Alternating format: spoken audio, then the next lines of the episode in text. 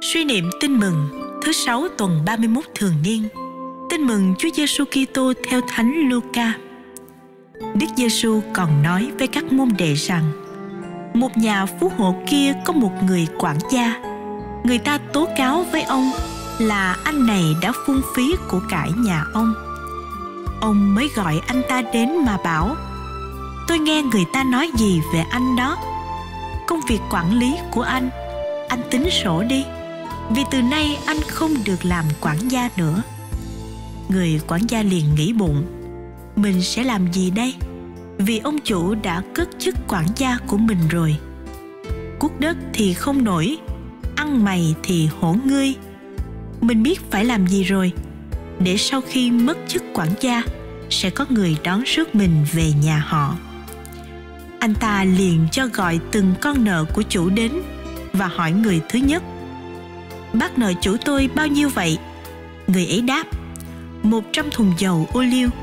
Anh ta bảo: bác cầm lấy biên lai của bác đây, ngồi xuống mau, viết 50 thôi. Rồi anh ta hỏi người khác: còn bác nợ bao nhiêu vậy? Người ấy đáp: 1.000 dạ lúa. Anh ta bảo: bác cầm lấy biên lai của bác đây, viết lại 800 thôi. Và ông chủ khen tên quản gia bất lương đó là đã hành động khôn khéo.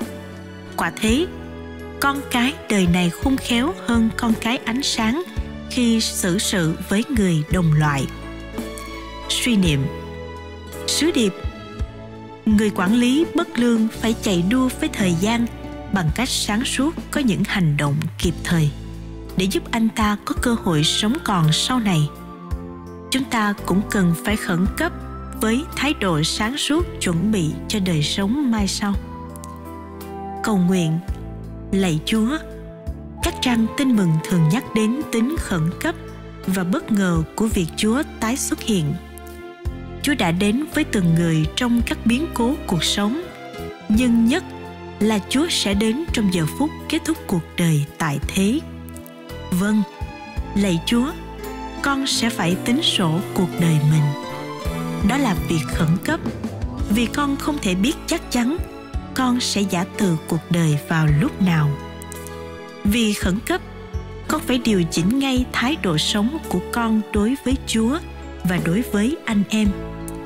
Vì khẩn cấp, con cần thực hiện ngay những lời Chúa dạy và thực hành ngay những điều được học biết về giáo lý của Chúa.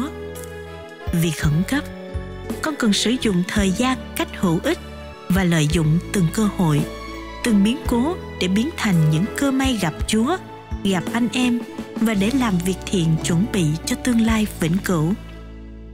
Lạy Chúa, hành trình về vĩnh cửu là lối đường con phải đi một mình, và những ngày chuẩn bị cũng không ai thay thế con được.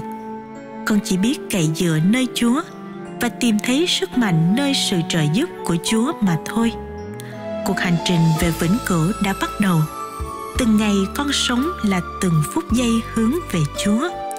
Từng ngày qua đi là từng bước con rút ngắn khoảng cách tiến về đời sống vĩnh cửu.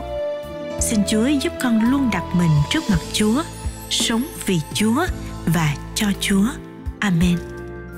Ghi nhớ, con cái đời này khi đối xử với đồng loại thì khôn khéo hơn con cái sự sáng.